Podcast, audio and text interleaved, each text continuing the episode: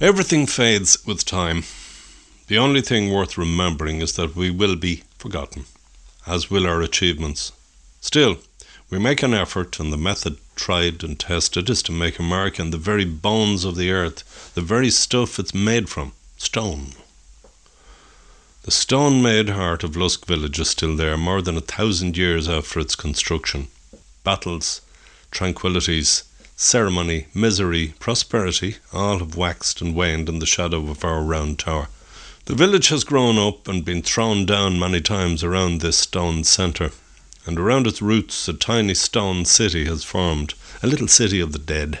There are tombs and headstones, memorials to the great and to the plain.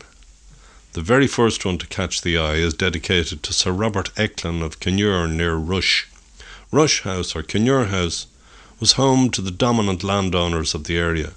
Robert's grandfather, Sir Henry Echlin, bought the estate from the Duke of Ormond around 1708. Sir Robert inherited it in 1725, and according to the verse on his tomb, he was a model of decency. His wife Elizabeth Nee Bellingham made a minor adjustment to Alexander Pope's writing to come up with Here lies a man without pretence, blessed with plain reason and common sense. Calmly he looked on either life and here, saw nothing to regret or there to fear. From nature's temperate feast rose satisfied, thanked heaven that he lived and that he died. Elizabeth doesn't share his final resting place. She took herself back to her native England and is buried at Wigan, far from Lusk's Echlin tomb, which the Lusk Heritage Group contributed to restoring in the recent past. Originally, the medieval church of Lusk was a huge affair that enclosed the Echlin tomb and its older stablemate, the Barnewall tomb, in front of the altar. Nature took a hand 170 years ago or so with the infamous big wind, which took away most of the roofs in the village, including that of St. MacCullin's Church. When the new, smaller church was built, the stone memorials were left outside in the elements. Robert Echlin's tombstone remains there to this day. The Barnewall's stonework was subsequently rescued and rehoused in the belfry. Just as important in the overall scheme of things are the rows of headstones spotted around the church. Every name cut in stone was as real as you or I, a life lived in joy or sorrow, gone as we all will be.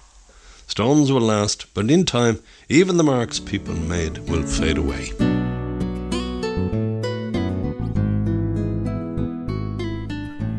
Well, hello. Somebody asked me, did I have an opinion on the Late Late Show?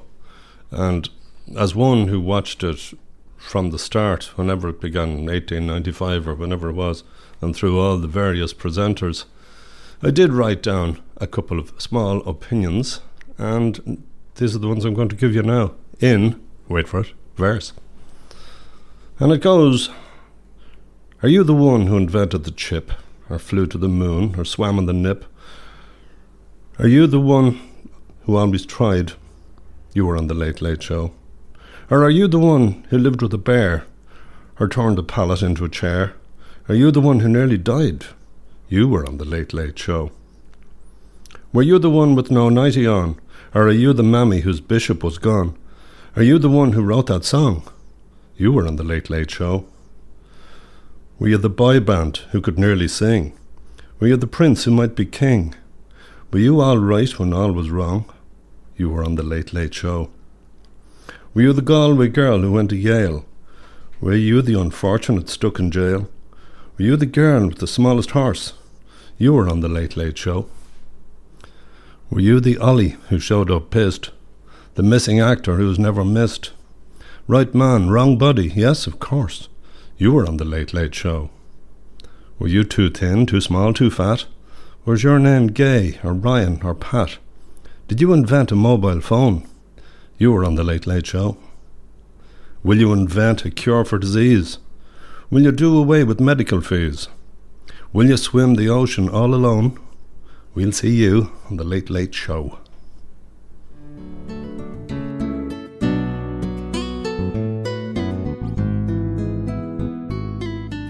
Somebody threw out topics to write about, and somebody, what about the mirror? They said as a piece of furniture, and what would you write about it? And I know some people have serious relationships with their mirror, But um, the first thing that came to my mind was what I wrote down here. And I said, in answer to the question, what about the mirror? I said, Are you for real? Why would you, any of you, think that I'd be interested in writing anything about the mirror? Do I look remotely like someone who would have any interest in giving the mirror the time of day? I'm disappointed in your judgment if you think I could have any relationship with a mirror. Fair enough. There may have been a brief dalliance, but that was years and years ago. I was too young to be able to form a partnership with a bloody mirror. And there was nothing in it. Don't mind what people say. Really, it took advantage of an impressionable young man, a boy that boy looked out at me, full of own notions and self assurance and black hair and smooth skin and spots, and said to me, The mirror is my friend. I want to be near the mirror. The mirror shows me what I want to see, and I believed him. Some friend the mirror turned out to be. Couldn't wait to show me a bunch of grey hairs. Nearly followed me round to show me a row of stitches and a broken tooth. I could go over the top and say the mirror took pleasure in watching the hair turn white, the glasses arriving. But no, that can't be. It is a cold, a dispassionate thing. I even turned away from the mirror for a couple of months, but it really frightened me when I came back and turned this mad looking bearded old fella. Not alone and leaning on me, it teamed up with its mate, the scales, to prove beyond reasonable doubt they were not my friends. I fear the scales won't care if I stand on it or not, nor will the mirror be concerned to reflect nothing at all. So, no, under no circumstances will I write anything about that hypocrite, that bully, that heartbreaker, the mirror.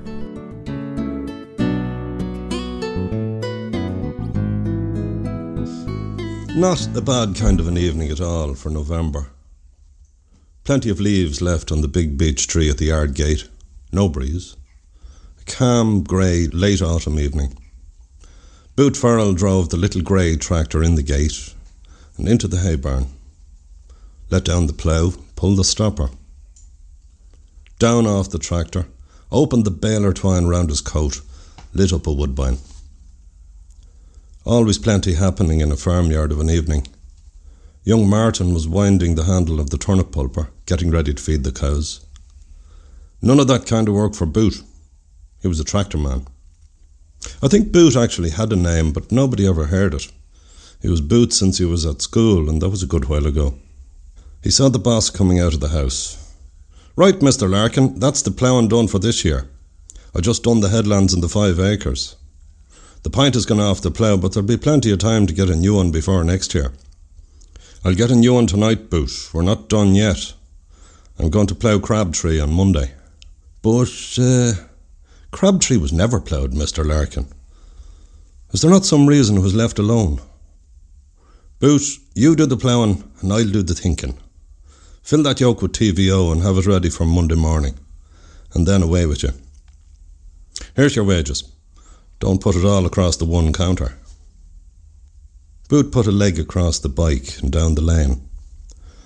Halfway down, he stopped and leaned on the gate of Crabtree a grand square field of four Irish acres, named for an ancient crooked crab tree on the bank, a tree that produced the crookedest, sourest little apples in Ireland, and not too many of them. I wonder why it was never ploughed.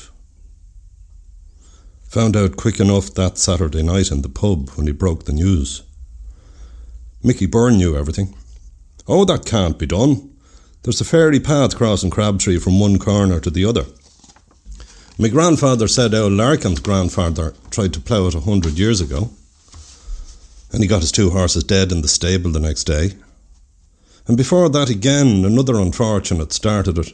He lost his mind. He used to live in a tree above in Tubbertown ever after.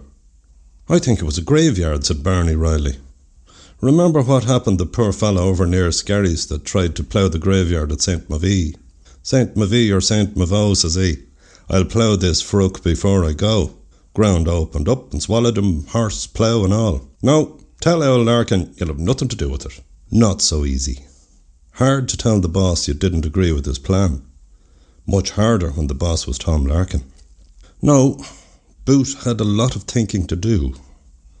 After a sleepless night, he approached the subject after Mass the next day. Any luck with the plough pint, Mr. Larkin? Yes, Boot. It's hanging on the plough. Come in a bit early in the morning and put it on. Uh, I hear the forecast is bad for this week, Mr. Larkin. No use ploughing in the rain, what? No rain till Wednesday, Boot. We'll be well done before that. I uh, heard it might be unlucky to plough up Crabtree. Who told you that? Ah, some of the lads were saying, pub talk, Boot. They're only winding up your clock. Get in in the morning and plough the damn field. Look, what could a man do?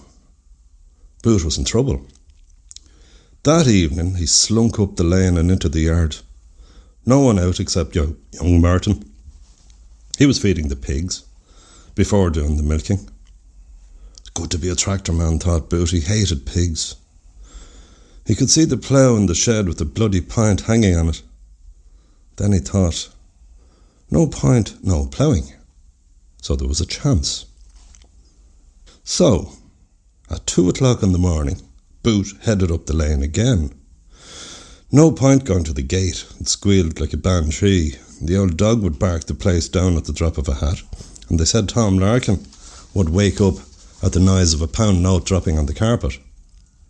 No, it had to be cross country, round the back field, across the plank, over the ditch, and into the shed. So he did. He grabbed that plough point and headed out. Missed the plank in the dark, sank to his knees in the ditch, tore the ears off himself in the briars, lost his cap, but it was worth it. Up sharp in the morning and into the yard. I don't see any point here, Mr. Larkin. It uh, it must have got lost. What? God, it's just as well I got Bill to make two of them on Saturday. I'll get the other one and let you get started. Boot bolted on the new point with leaden fingers. Mr. Larkin, I'm not sure about doing this job at all. All right, Boot. Martin is only mad to work that tractor. You and him can swap jobs from now on. That was some shock. Demoted to pulping turnips, milking cows, cleaning out the dirty hooers of pigs. Ah, oh, disgrace. Better to be mad than living in a tree above in Tubbertown. Boot revved up the Massey, hands clenched on the wheel, teeth clenched in his head, buttocks clenched on the iron seat. He hit the lever, and the new plough point slid into the soil of Crabtree.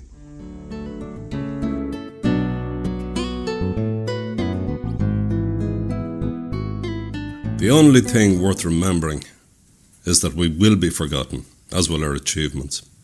Still, we make an effort, and the method tried and tested is to make a mark in the very bones of the earth, the very stuff it is made from. Stone. The stone made heart of Lusk village is still here, more than a thousand years after its construction.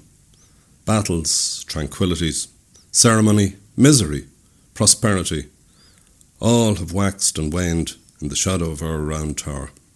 The village has grown up and been thrown down many times around this stone centre, and around its roots a tiny stone city has formed, a little city of the dead.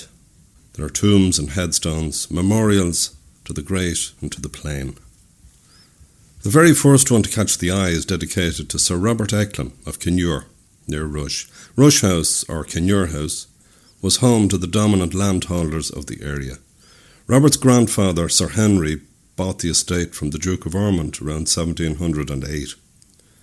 Sir Robert inherited in 1725, and according to the verse on his tomb, was a model of decency.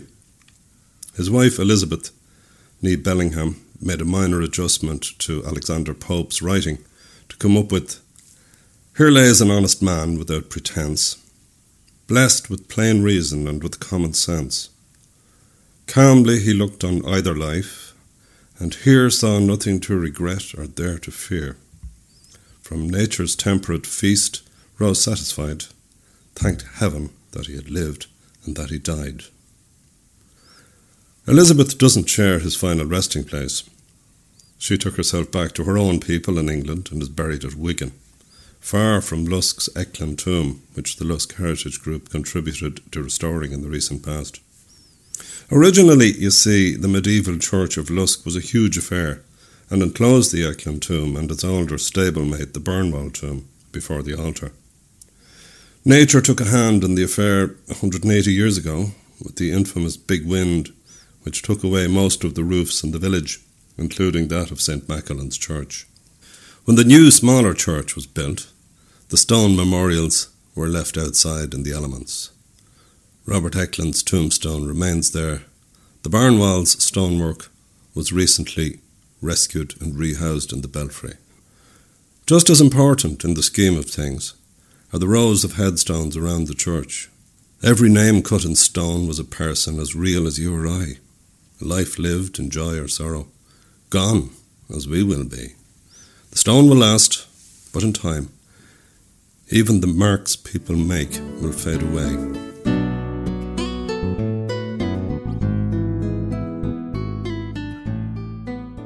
A summer morning is better than any morning. When the sun is shining and there's not a cloud in the sky, it's better still. The earlier, the better. The youngest member of the Farrell family was up and doing. He had plans, and they had to be properly carried out. I have to go to Skerries today, Ma. Mickey Byrne is going to the circus, and he wants me to go for company. This wasn't going to be easy. There were seven girls in a row in the Farrell's house before this fella came along and he was the apple of his mother's eye. She couldn't bear for him to be out of her sight. When he got a job with Tom Larkin, she found many a reason to pass by whatever field he was in. If he was playing a game of cricket or football, she'd be there on the line, and woe betide anyone who tackled him or slighted him. He had a dog's life. Result? He'd never been to Skerries in his life. Naul, yes. Mullen, yes. Ballyboughill and Garstown, yes. Drogheda for boots and clothes. But that was it. No, you're not. Skerries, is it? That's a horrid place. Everything you have would be stolen. And I told you before, don't be knocking about with that Mickey Byrne. He's only a pup. No, he's not, ma. He's all right. Sure, I'm nearly 16 years of age. I'll be grand in Skerries. Them circuses are wrong. Father Sweetman was saying the other Sunday they were occasions of sin. I'm sure they'd kidnap young lads and bring them out foreign. No, young Farrell, you're not going. Don't call me that feckin' first name, ma.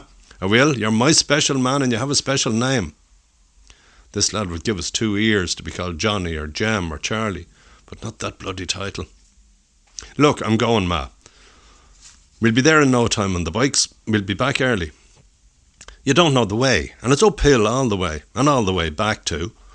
The first thing they'll do is steal your good bike. I've no money to be buying you new ones, and the old grub you get over there poison you. I'll lock up the bike, ma. I've my own money now to buy what I want. Sure, you could give me a bit of a sandwich to bring with me. I won't have to buy grub. Mrs. Farrell knew she was beaten, but she wasn't happy. She wouldn't be content until he was back under the thatch. She wrapped up a fairly hearty heel of brown bread, wouldn't do to have him enjoying himself, and gave him about six yards of a chain and a padlock for the bike. One more try. It'll be raining in no time. That bright morning is a very bad sign. Not at all, he. I'll be grand. If Mrs. Farrell only knew, Mickey Byrne wasn't going at all. This was a solo run and a try for independence. So at twelve o'clock, away he went, bit lopsided on the bike with the weight of the chain, but grinning like a dog. This was the life. The Naul never looked so well as he shot through it and took the Balbriggan Road past the big house at Reynoldstown. Given its speed, it wasn't uphill at all. He turned at Dollahassey, the home of the Caseys, and through the Mat and Bowhill. He'd done serious research on the best route he could take. At Balrothery he headed up towards the Black Hills. From there he could see Skerry sprawled out in front of him with its islands and beaches. It was like everything he had ever imagined. A bit of caution must have trickled down from the mother because when he was about a mile and a half from the town he took to the fields and chained the back wheel of the bike to a hardy ash tree and took to his feet. Just before he hit the railway tunnel, he tried the lunch. It was a brown heel about the shape of a hatchet and not much softer. So he gave it to a dog he met. The dog went off and buried it in the hope it might get tender. Skerries on a sunny summer day in the 1950s, with a circus in town. It was packed. It was Las Vegas. It was Monte Carlo. It was Rio. Young Farrell was beside himself. He pushed through the crowds, slapping his pockets to make sure the pickpockets his mother had warned him about didn't dip him. At every turn there was something new. There were three card trick men. There was a strong man. There were shops and stalls. A bit of lunch might be in order now. A few oranges. bag or two of chips, four tomatoes, bottle of red lemonade, bottle of Cidona. There was never hunger in Farrell's house, but the fare was fairly plain. This was gourmet style.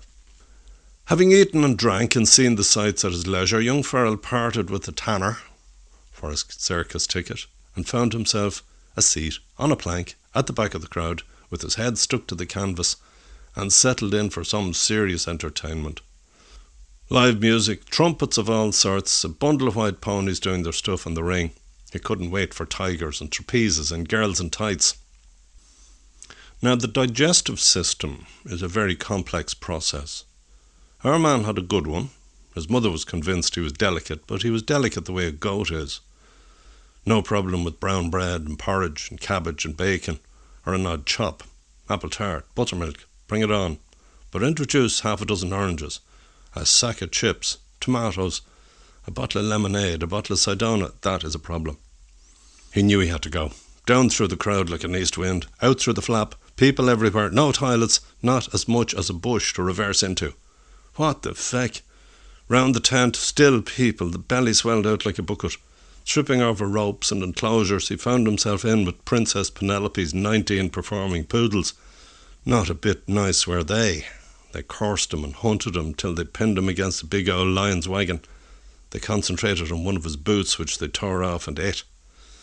The lion had to look at him, but nature took its course. It had to happen. Farrell got a hand to his braces, but too late. And when the lion heard the delicate sound of the young man exploding into his cardor eyes, he went and hid under his bit of straw. Now, what was going to happen?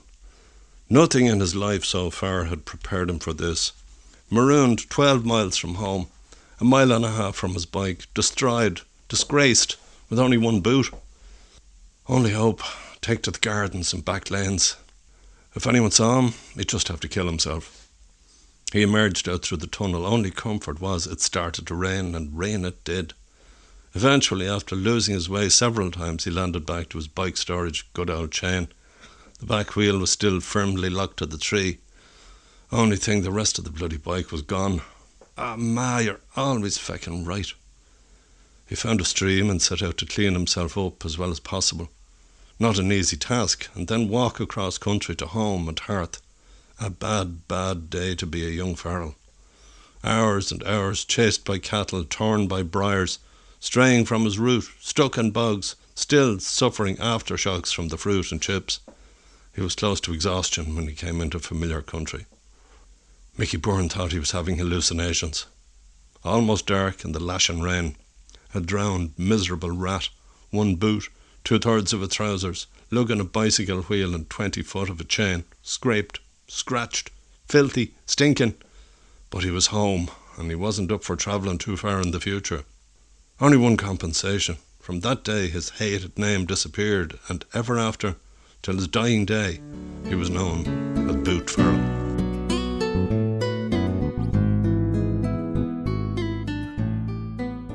What's the big days during the year for you, Charlie? So asked little Petey Murray. Petey was about 13 at that stage, and as everybody knew, adults and children, he never stopped asking questions. That little fecker wants to know everything. He'd ask the colour of your granny's knickers. Tell him nothing. But Charlie MacDonald was a perfect target for Petey because he loved talking. Ah, wait till I think now. Pancake Tuesday is a big day in our house, and my birthday in May, and the day we get the summer holidays in school, and the day we kill the pig. Oh, that's a great day with us as well, says Petey. How does your old fella kill the pig? And Charlie didn't want to say he was never let into the shed when the pig was being killed, so he took a chance and said, Oh, he chokes him with a rope. That stopped Petey in his tracks. He had to file that in his mind under the heading, How to Kill a Fat Pig. Listen, it was a major event every year in farmers' yards. The pig, fed on the fat of the land for six months or more, big as a pony, had to be converted into bacon to feed a family over the winter and into the spring. Everybody had their own method and wouldn't hear of any other way, but they all involved sharp knives and a serious amount of squealing. Everybody was in a state of tension. Hold him! Put out that dog! Mind the light! Get out of my way! poor pig had to squeal as loud as to be heard over the crowd. It usually involved several neighbours because what was wanted was strength and the courage you got from wanting to look good in front of everyone else. Catch the poor pig, get a rope on him. One option was to stun the poor fellow with a hammer, then out with the pig sticker. That was a ground down knife in the family for generations and only used for that purpose. Don't cut twine with that knife, you'll destroy it. This holy knife was sharpened for hours with the stone. For this one stroke every year, that throat was cut. Some skilled person, usually the woman of the house, had to catch the blood in a basin. Hold it, don't spill it, stir it, keep stirring. Is everything ready to mix with it? Oatmeal, and it had to be stirred for hours before it was cased up and boiled for more hours to make black pudding or pig's puddings. The late pig had to be hoisted up by the hind legs. Everything inside him had to come out, and everything outside him had to be shaved off. Nobody wants hairy bacon anymore. Now the big day aspect began. Anything that could be cooked fresh, like liver and kidneys, pieces of pork, divided out, and out came the pan, lashings of fresh pork. The next hard labour bit was salting the other 95% of the pig. Surely a hundredweight of salt was bought from the salt house in Balbriggan and rubbed into the shoulders and loins and hams and belly for hours until it would hold no more salt. Then into a dark shed, under straw and stones, to keep for months, to share with spuds and turnips and cabbage, and keep life in a family. And another big day is Christmas Eve. Petey, said Charlie. It's. But Petey was gone. Gone to spread the word of Charlie MacDonald's dad strangled him as pig.